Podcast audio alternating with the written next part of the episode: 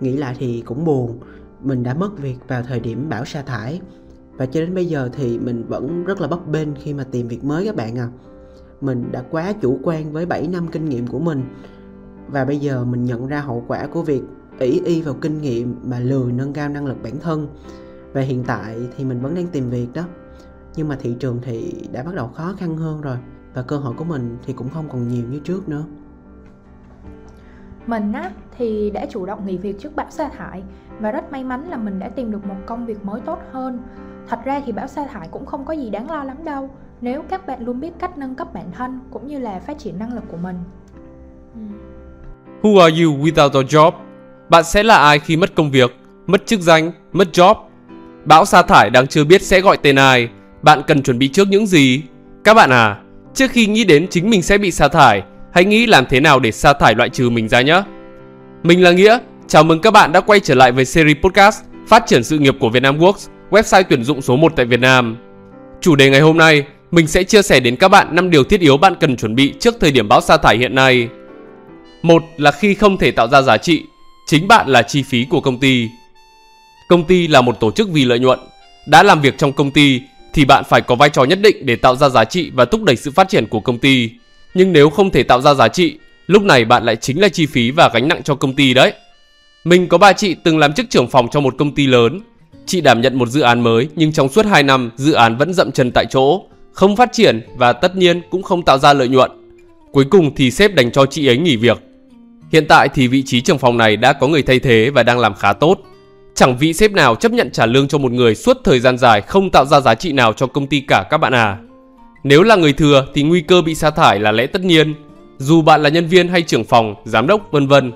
Vậy nên hãy nỗ lực tạo ra giá trị cho công ty chứ đừng để bản thân trở thành gánh nặng bạn nhé.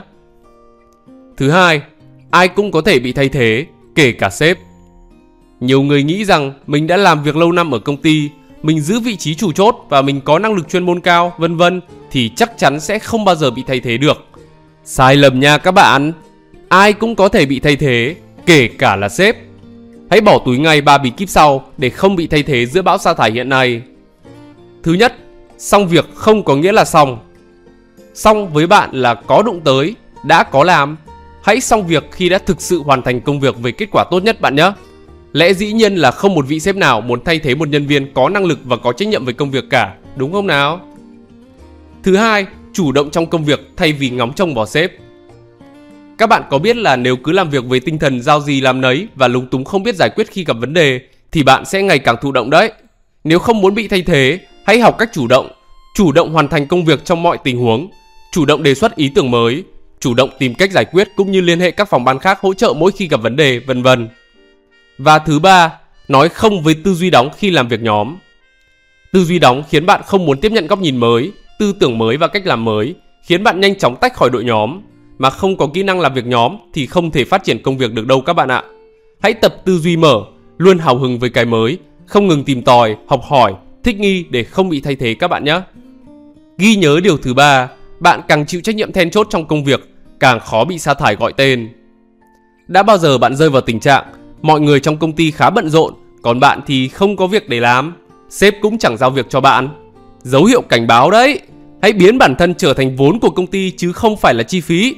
Bạn mang lại giá trị, bạn chịu trách nhiệm then chốt trong công việc thì việc sa thải sẽ là tổn thất lớn của công ty. Mấy năm trước mình từng rơi vào hoàn cảnh này. Mình là nhân viên sale của một công ty mỹ phẩm lớn. Trong khi các đồng nghiệp có mạng lưới khách hàng thân thiết ngày càng mở rộng thì mình ký được rất ít hợp đồng với khách hàng. Mình nghĩ là với lương thưởng và hoa hồng hiện tại mình vẫn đủ sống nên là mình cũng lười tìm kiếm khách hàng mới. Đến một hôm, mình nhận ra trong khi các đồng nghiệp bận rộn giới thiệu các sản phẩm mới ra mắt, gọi điện và gặp mặt khách hàng liên tục thì mình lại không có việc để làm. Sếp không giao sản phẩm mới để quảng bá, không đưa mình danh sách thông tin khách hàng mới để mời chào, vân vân. Mình bắt đầu nhận ra có điều gì đó bất ổn. Đang trong thời điểm bão sa thải, nếu phải sa thải nhân viên thì mình sẽ là đối tượng đầu tiên, chứ không phải các đồng nghiệp nhiều khách hàng đang đem lại nhiều doanh thu cho công ty đâu. Thế là mình bắt đầu lao vào tìm kiếm khách hàng, chăm chỉ ký được nhiều hợp đồng mới. Dần dần thấy mình mang lại nhiều lợi nhuận cho công ty và mở rộng mạng lưới khách hàng hơn. Sếp đã bắt đầu tin tưởng giao cho mình nhiều sản phẩm mới để quảng bá. Vậy nên nếu vị trí của bạn không cần thiết trong công ty, kiểu vắng mợ thì chợ vẫn đông ấy, thì bão sa thải sẽ gọi tên bạn đầu tiên. Vị trí và vai trò của bạn càng quan trọng, càng thiết yếu thì càng khó bị thay thế được. Đừng để bản thân trở thành nhân viên có cũng được mà không có cũng không sao bạn nhé. Hãy tiết kiệm cho công ty như chính công ty của bạn.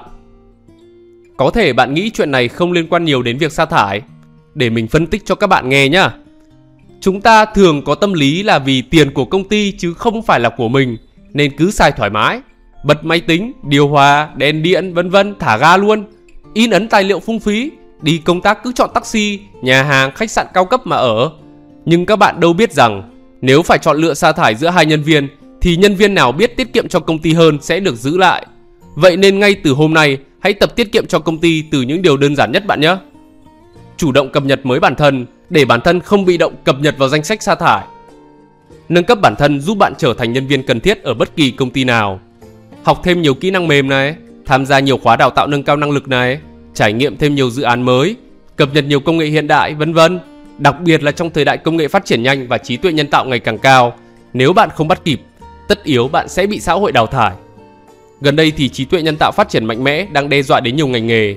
Bạn hãy thử nghĩ xem, trong vài năm nữa nếu AI thống lĩnh thị trường, công việc của bạn có bị ảnh hưởng hay không? Đây là giai đoạn chuyển giao công nghệ nên hãy tận dụng thời gian này để cố gắng cập nhật, học hỏi, bắt kịp xu thế hiện đại bạn nhé. Chia sẻ với các bạn một chút về công việc của mình nửa năm trước đây.